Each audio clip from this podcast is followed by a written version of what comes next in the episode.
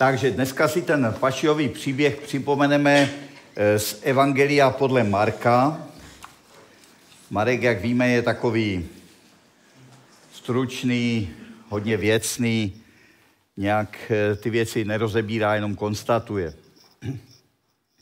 Takže budu číst z Markova Evangelia z patnácté kapitoly, přečtu celý ten pašijový příběh a potom se vrátíme k několika myšlenkám.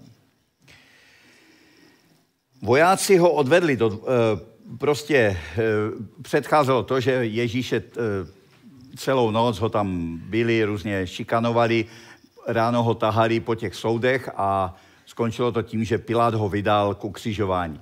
Čímž jakoby Ježíš ztratil prostě jakoukoliv další autonomii, stal se prostě pouze odsouzencem na smrt a e, uvidíme tedy, co bude dál. Vojáci ho odvedli do dvora, to jest do pretoria, a, vola, a svolali celý oddíl.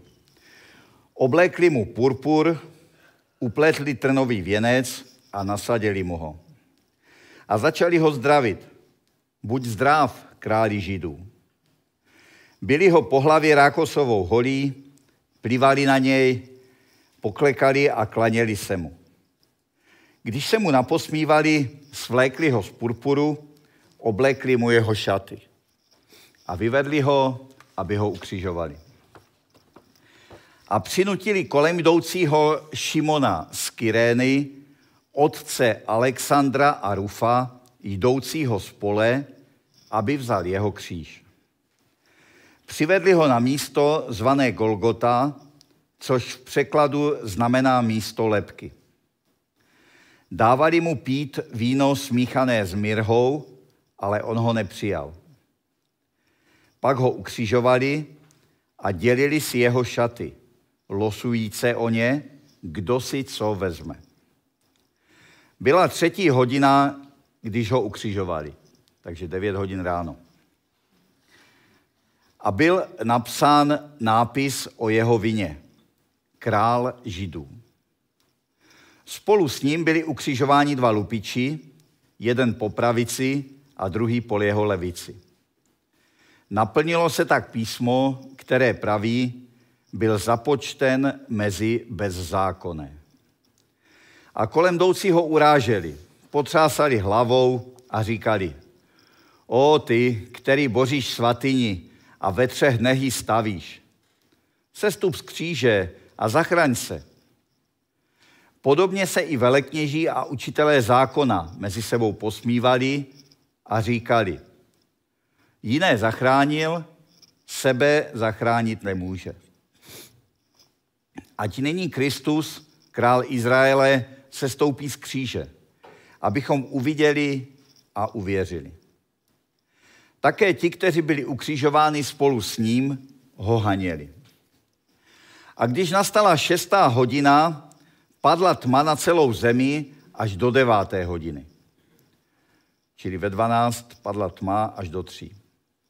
O deváté hodině Ježíš zvolal silným hlasem Eloi, Eloi, lema sabachthani, což v překladu znamená můj Bože, můj Bože, proč jsi mě opustil? A když ho uslyšeli někteří z těch, kdo stáli poblíž, říkali, hle, volá Eliáše. Kdo si pak vyběhl, naplnil houbu octem, připevnil na rákosovou hůl a dával mu pít se slovy. Nechte ho, ať uvidíme, jestli přijde Eliáš, aby ho sundal. Ježíš vydal mocný hlas a vydechl naposled.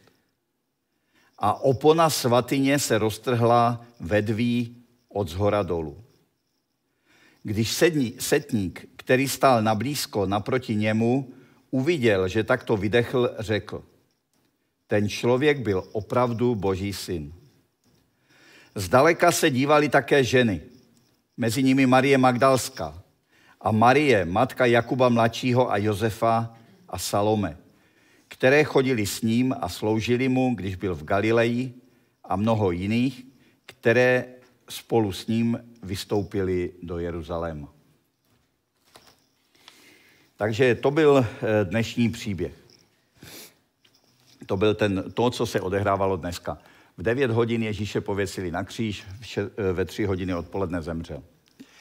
E, takže teď máme půl desáté nebo tak, takže e, e, víte, že Velikonoce jsou svátek, který opravdu slavíme v tu dobu, e, kdy se ty věci opravdu odehrály, takže opravdu před těmi dvěma tisíci něco lety Ježíš v tuhle dobu jako visel na kříži. Takže bych chtěl jenom říct několik e, myšlenek. V okamžiku, kdy ten Pilát nad ním vynesl ten ortel a dal ho k tomu křižování, tak Ježíš ztratil veškerou autonomii nebo prostě moc nad svým životem. Přestal jakýmkoliv způsobem rozhodovat o tom, co se s ním stane. Ti vojáci ho měli úplně v moci a mohli si s ním dělat, co chtěli. Neměl nic v rukách. Prostě v té chvíli už nemohl žádným způsobem ovlivňovat svůj osud. Je to něco podobného, jako později potkalo Petra. Víte, že Ježíš říkal Petrovi, teďka e, si chodíš kam chceš, ale jednou tě druhý opáše a povede tě tam, kam nechceš. Čímž mu jako říká, že v určité fázi tvého života, Petře, se ti stane to, co se teď děje mi, že přestaneš vládnout svým e, tím, co se s tebou děje. My teďka všichni, jak jsme tady, máme jakoby volbu. Máme svobodu volby. Bůh vlastně udělal všechno tak, že my lidé se můžeme svobodně rozhodovat. A je strašně důležité, abychom se v tu dobu, kdy ještě máme svobodu volby, rozhodli pro Ježíše, rozhodli pro Krista. Ježíš před nějakou dobou, prostě nevíme kdy, možná v těch dvanácti letech, nebo někdy se rozhodl, že celý svůj život dá plně do rukou Bohu. Že chce, aby jeho život byl v božích rukách. V tom smyslu, že Ježíšův život bude Bohu sloužit, ale také ve smyslu, že Bůh bude rozhodovat, co se s Ježíšem stane. A je hrozně důležité, abychom to udělali, dokud jakoby můžeme. My teď jsme všichni svobodní a každý z nás se může rozhodnout a chvála Bohu z nás všichni, který vás tu vidím, se rozhodli, že chceme, aby náš život patřil Kristu. A jestliže toto rozhodnutí uděláme, tak jakoby v uvozovkách už se nám nemůže nic stát. V uvozovkách. Víte, že Ježíš říkal, nebojte se těch, kdo zabíjejí tělo, ale víc už vám udělat nemohou.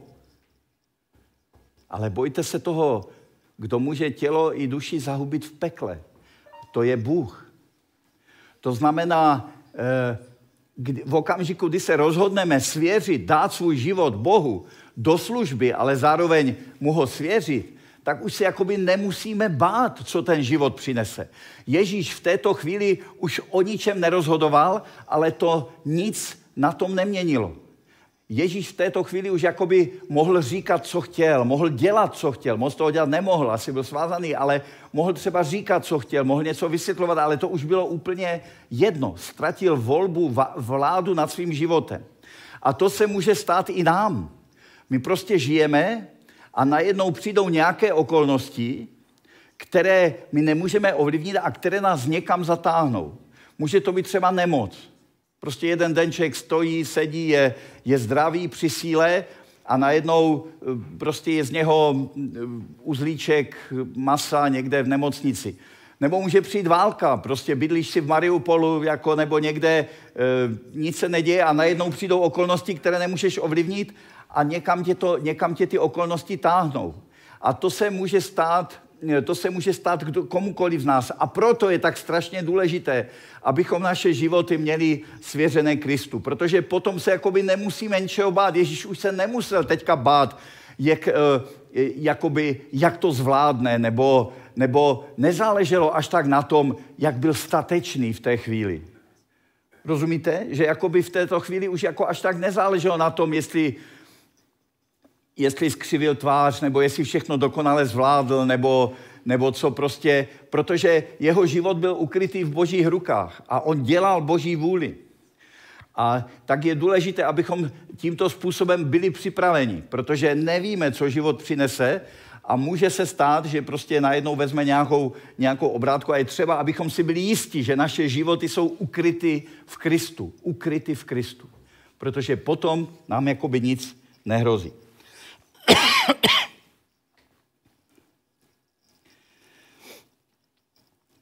Je to takový ten beránkovský přístup. Ježíš už jakoby, víte, že on byl jako beránek, jako beránek vydaný. A když berou, vedou beránka na popravu, když vedou beránka na porážku, tak prostě beránek nic neříká. Co by měl říkat? Jako, co by měl dělat?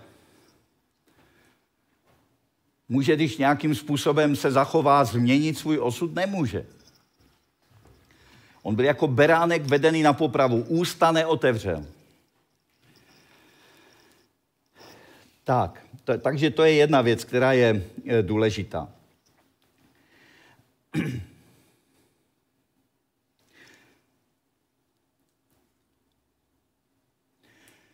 Můžeme tedy říct, že i v za, v, ve, ve vynucených okolnostech lze určitým způsobem spočinout a být blízko Bohu. To, co se stane, žádné okolnosti nás nemohou Bohu oddálit. Víte, že Pavel říkal, ani život, ani smrt. Nic prostě, žádné okolnosti v tomto světě mě nemohou vzdálit od lásky Boží, která je v Kristu Ježíši. A pokud Ježíš v té chvíli na tom kříži potom později volá Ježíš, Bože, Bože, proč jsi mě odpustil, tak to není proto, že by ho Bůh opustil, nebo že by on něco udělal špatně, ale to je kvůli nám. Bůh se na něho rozhněval kvůli mému hříchu, kvůli tomu, kvůli nám. Kvůli tomu říkal, Bože, Bože, proč jsi mě opustil. Ne, že by cokoliv bylo v nepořádku s ním, nebo že by něco nezvládl nebo udělal špatně.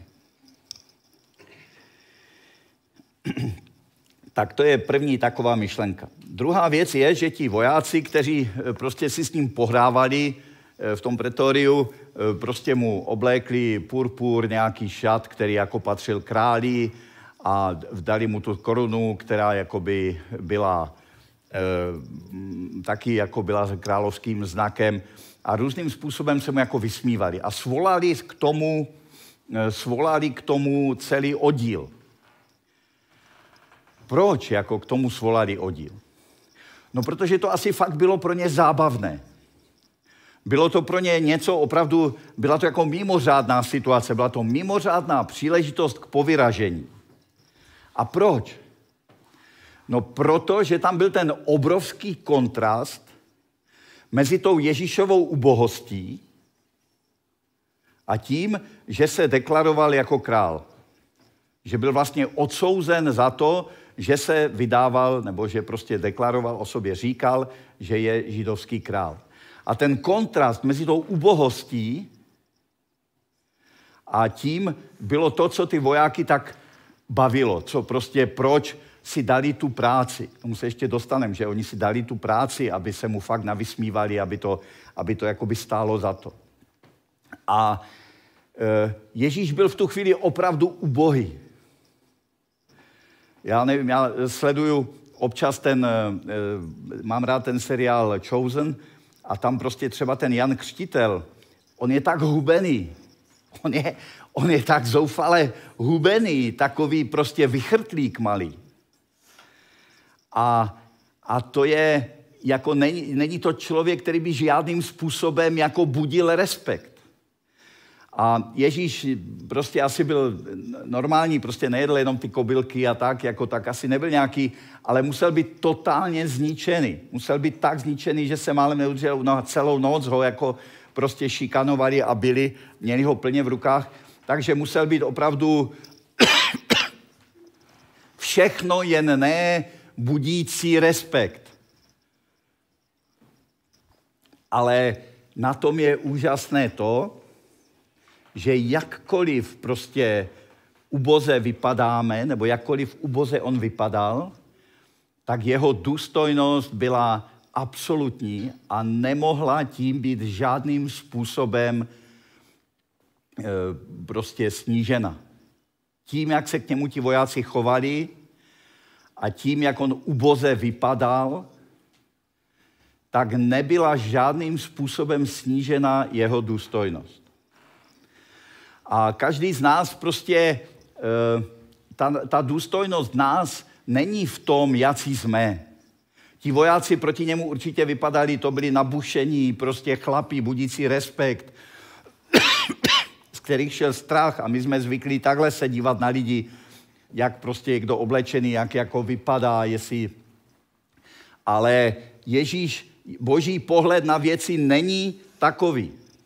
A takže prostě dávejme si pozor na to, s kým se identifikujeme, na čí straně stojíme, protože Bůh po celou tu dobu stál s tím ubohým, domláceným Ježíšem. A ti vojáci byli úplně mimo. A my si dejme pozor, s kým se jakoby identifikujeme.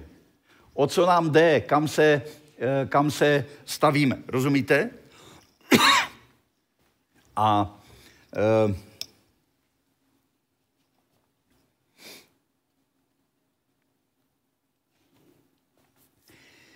takže jeho důstojnost a stejně tak naše důstojnost, protože my jsme Ježíšovi následovníci, my jsme jeho učedníci, my jsme, on je naším předskokanem, co, co prošel on, to budeme nebo procházíme i my, ve všem ho jakoby následujeme a napodobujeme, takže naše důstojnost není postavená na tom, jací jsme, děkuji, jací jsme jak, jak vypadáme, ale na tom, že jsme jakoby na správné straně, že patříme k Ježíši. Richard Wurbrand, když si říkal, to je ten rumunský pastor, který strávil čtrnáct let v komunistických žalářích za opravdu otřesných podmínek, říkal, že jediná, že za totality, když prostě vládne totalita, třeba komunistická nebo, nebo fašistická, je jediné opravdu důstojné místo pro člověka a to je vězení. Proč? Protože všude jinde člověk musí jakoby dělat kompromisy a přetvařovat se a lhát, aby přežil, ale ve vězení ne. Tam sice trpíš, ale jsi svobodný vnitřně, protože se nemusíš přetvařovat.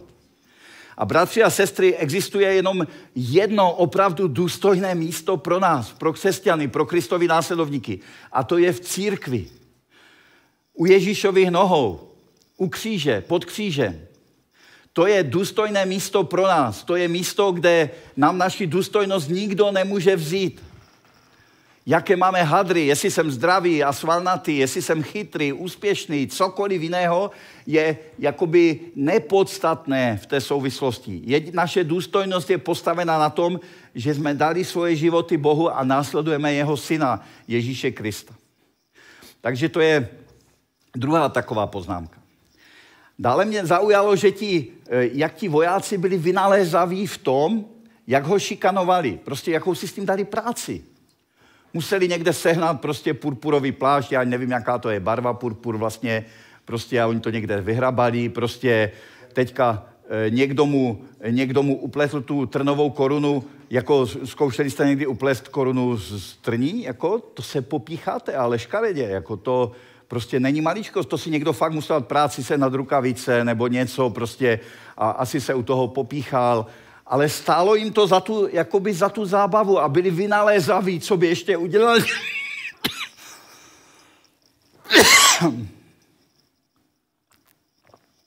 A byli vynalézaví, co by ještě jako udělali, jak by to ještě ho domlátili, nebo jak by se ho zesměšnili a plivali na něho.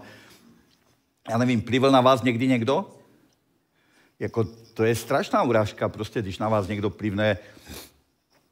Kdyby nám někdo plivl, prostě nevím, jo. Stačí, když nám někdo zatroubí v autě a je problém. A co kdyby e, prostě někdo... E, no ne, jako já si, člověk si myslí, jak je, jak je duchovní a potom stačí, aby za volantem někdo prostě...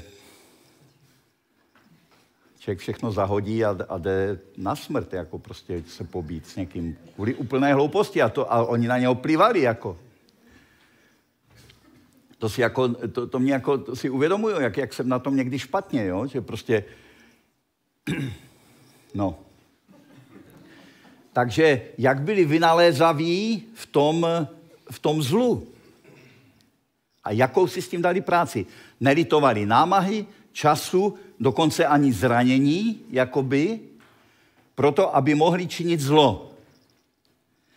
A my, bratři a sestry, nesmíme litovat času, námahy ani bolesti, abychom dělali dobro. A my jsme na zemi tady proto, abychom, aby naše dobré skutky svědčily o Bohu. A v tom musíme být tak vynalézaví, nebo mnohem více vynalézaví, než byli ti vojáci, kteří, kteří prostě ubližovali Kristu. A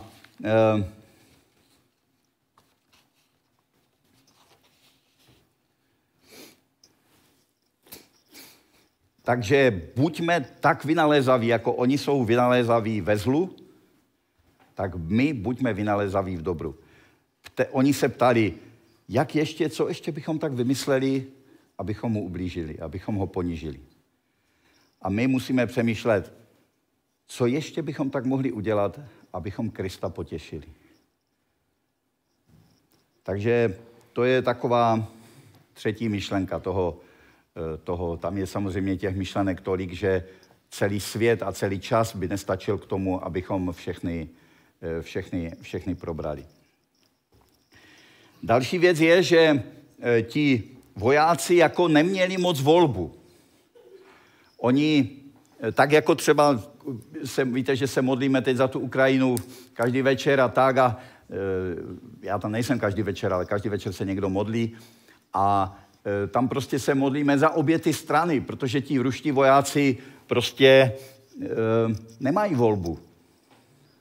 Oni prostě museli jít do té války a tam bojujou, ale a ti ukrajinští jakoby taky ne, oni se brání, oni navíc ještě prostě by ztratili ty svoje domovy, brání ty svoje ženy a tak, a, ale nemají tu volbu a ti vojáci asi taky neměli volbu. Prostě dostali rozkaz, tady to je odsouzené na smrt, tak ho prostě zlikvidujte a oni nemohli říct, a tak my mu usekneme hlavu, aby tak netrpěl, nebo my ho pustíme, nebo oni prostě neměli volbu. Ale i v té danosti, i v těch mantinelech, které nám ten život dává, se můžeme chovat různě. Jako ukřižovat Ježíše prostě museli. Ale to, to se prostě dá udělat různě. Buď k tomu jakoby přiložíte srdce, a nebo to, rozumíte mi, že i v těch mantinelech, které nám život staví, my se můžeme chovat různě.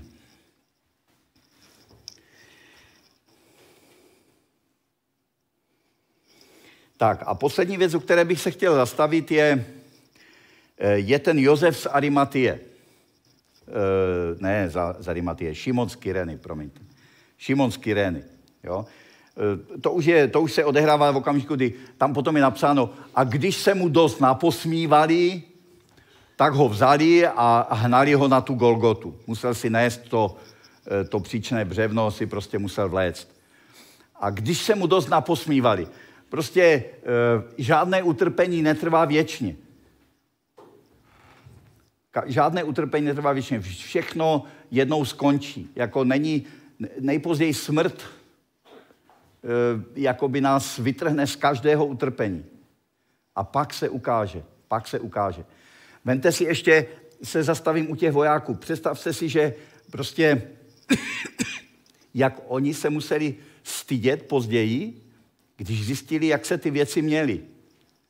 Dovede si představit, až, je, až potom stanuli před Bohem, tak a prostě najednou tam byl třeba ten Ježíš, a oni, oni si uvědomili, když jim to jakoby došlo, jak se ty věci mají, jak se museli strašně stydět. A stejně tak si myslím, že takový pocit totálního studu budeme někdy zažívat my,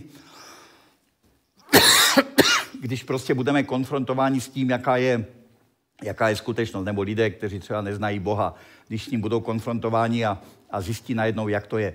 A musíme dělat všechno pro to, abychom se jakoby styděli co nejméně, aby těch důvodů k tomu studu bylo co nejméně. No, takže ten Šimon z Kyrény. Je ta, ten Marek tady říká, že to je otec Alexandra a Rufa. Což je zajímavý detail, protože proč to tam ten Marek dává? Ten opravdu je skoupý na slovo, víte, že on, že on jakoby e, nepustí slovíčko navíc, když nemusí. A proč tam teda zmiňuje, že kdo, kdo byli jeho synové toho, Šimona z Kyrény. No pravděpodobně proto, že ti předpokládá, že čtenáři je znají. Že znají ty jeho kluky, ty jeho syny. A je možné, že v Římanům, v Římanům šestnáct třináct tam Pavel píše, prostě, já vám to přečtu, to je takové prostě pěkné, Římanům šestnáct třináct, tam jsou už ty pozdravy.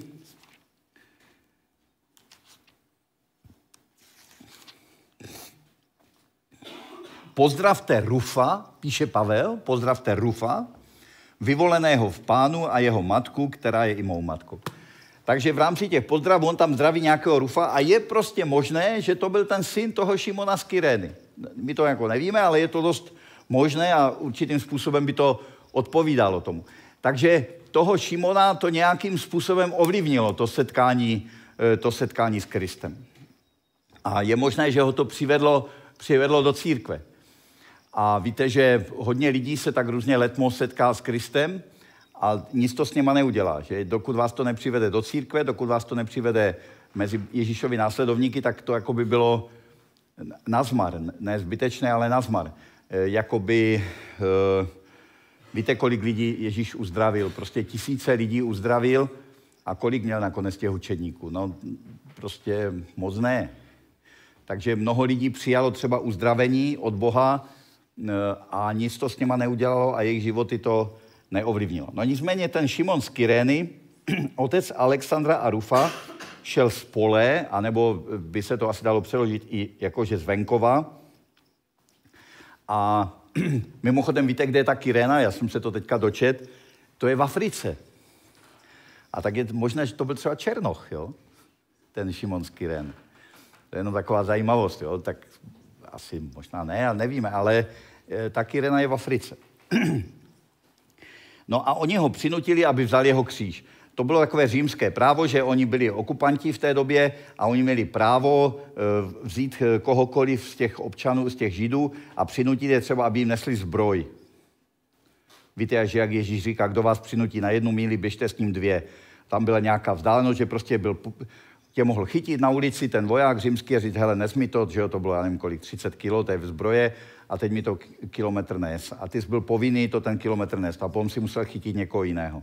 A Ježíš říkal, oni vás přinutí na jednu míli, běžte s něma dva. E, jakože tím, jakoby se můžeme dotknout i srdcí těch, třeba těch okupantů. No a oni ho teda nějak zřejmě něco takového prostě chytli, a přinutili ho, aby Ježíšovi nesl to břevno. Proč? No, protože Ježíš byl tak vyřízený, že už to prostě ne, nebyl schopný, on líval, že jo, pravděpodobně, a nebyl schopný už to, už to nést. A bylo vám někdy tak slabo, že jste omdlívali, že jste se nemohli udržet na nohách? Tak prostě to v takovém nějakém stavu byl. No a ten, pro toho Šimona z Kyrény, on se k tomu jenom tak jako nachomítl, že? To prostě je... On to, on to nějak nevyhledával, od někud šel, bylo ráno, tak jestli šel z pole, jestli si tam byl něco vyřídit, asi tam jako nepracoval, nebo... Ale jako asi je jako jasné, že, že prostě nešel proto, aby se setkal s Ježíšem. Někam šel si něco vyřídit a při té příležitosti se k tomu přimotal. Viděl tam nějakou... hromadu lidí nebo nějaký povyk, tak možná se tam šel podívat, co se tam děje. Najednou mu na, na rameno dopadla ruka policajta a už jakoby v tom lítal. Už nebyl jenom kolem jdoucí, který to pozoruje, ale najednou už byl vtažený jakoby, jakoby do děje. A to se může stát, to se může stát i nám.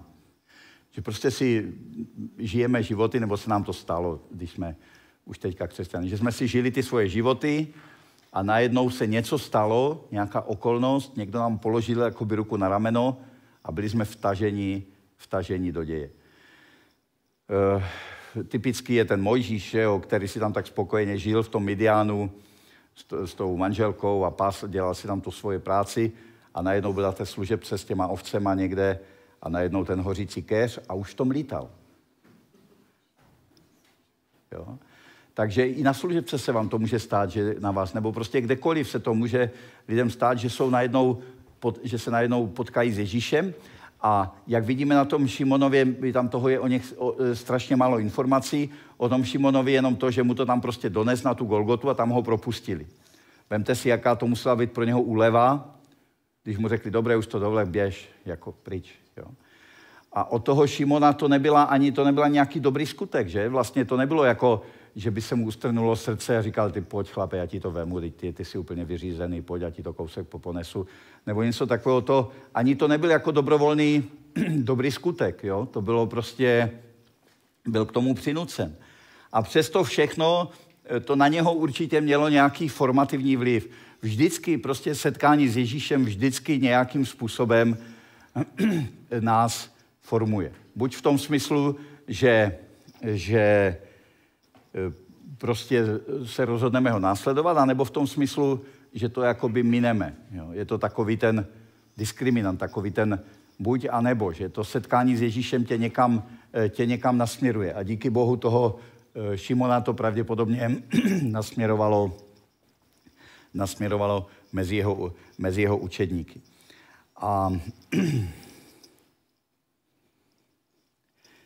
ten Ježíš v té chvíli neměl nějakou kapacitu, aby mu něco vysvětloval tomu, tomu Šimonovi, nebo prostě mu kázal, nebo mu prorokoval, aby se k němu obrátil, řekl Šimone, Šimone, měl si sedm žen a tato není tvoje manželka, nebo něco takového prostě, a, aby ho to zasáhlo a úplně ho to post, nebo, nebo neudělal vlastně vůbec nic.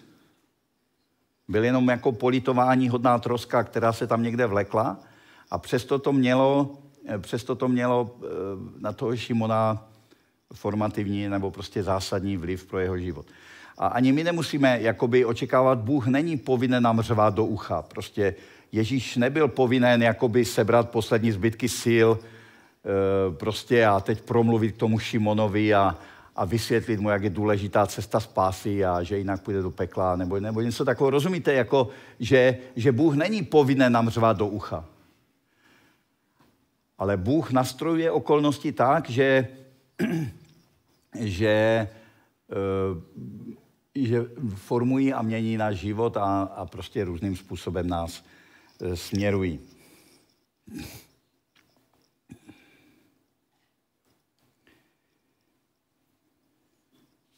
Takže to by bylo asi tak všechno, co jsem chtěl říct. V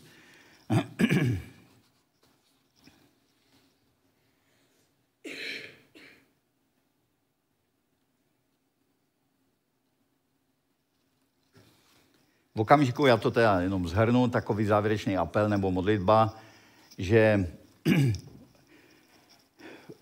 v okamžiku, kdy se rozhodneme dát život Bohu, tak už se nemusíme bát, když jsme v některých obdobích života jakoby vlečeni okolnostmi. To mě jako strašně uklidňuje. To je podle mě prostě úžasné. V té chvíli, kdy dáme svůj život Bohu, tak už je to na Bohu. To je strašně uklidňující. Ježíš už nemohl vůbec nic. A když byl přibitý na tom kříži, tak už nemohl vůbec nic. Tak už měl znehybněné i ruce. Už nemohl vůbec nic. A všechno bylo na Bohu. Ale to je přece úžasné. Protože my přece stejně nemáme nic pod kontrolou. Stejně je všechno na Bohu. Takže svěřme svoje, svoje životy Bohu a nemusíme se ničeho bát. A dokonce i taková třeba letmá setkání, jako bylo to setkání s tím Josefem, takové chaotické a, a prostě kdy, kdy ten Ježíš jakoby nic nepředvedl, můžou mít pro to okolí zásadní vliv. Když dáme tímto způsobem sami sebe k dispozici, tak pro naše okolí můžeme mít takovýto zásadní vliv. Takže já se pomodlím a e, to by bylo e, všechno.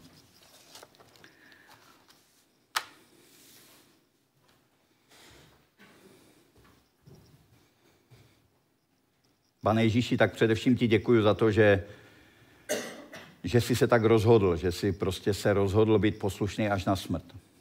A že jsi že si prostě nezaváhal a že víme, že si to jakoby dal a zvládla, jak říkal David, a dovedl až, až do konce, protože si to kdykoliv asi mohl stáhnout, ten, ten informovaný souhlas, který si Bohu podepsal, ale ty jsi, to, ty jsi to neudělal. A my jsme fakt rádi, pane, že tam nemusíme my, že to, jsme ti fakt vděční, že tam nemusíme my tohleto všechno prožívat.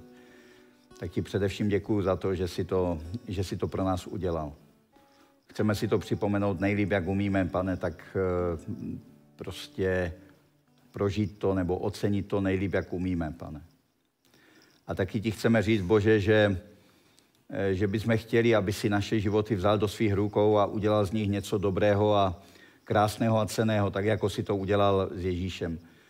My nemáme samozřejmě takové ambice, pane, nebo, nebo ani nemáme takové úkoly, to, to od nás nikdo neočekává, ani ty, ale něco od nás očekáváš. Očekáváš, pane, že ti svoje životy dáme k dispozici, pane, a my to chceme udělat. A tak nás to taky uklidňuje, že v okamžiku, kdy se takhle rozhodneme, tak už se nemusíme bát, protože víme, že ty máš ty životy ve svých rukách a že se nám vlastně jakoby nemůže, nemůže nic stát, pane. Tak ti to chceme znovu vyznat, znovu ti se ti chceme odevzdat, dáváme ti ty svoje životy a prosíme tě, drž nad náma svoji ruku.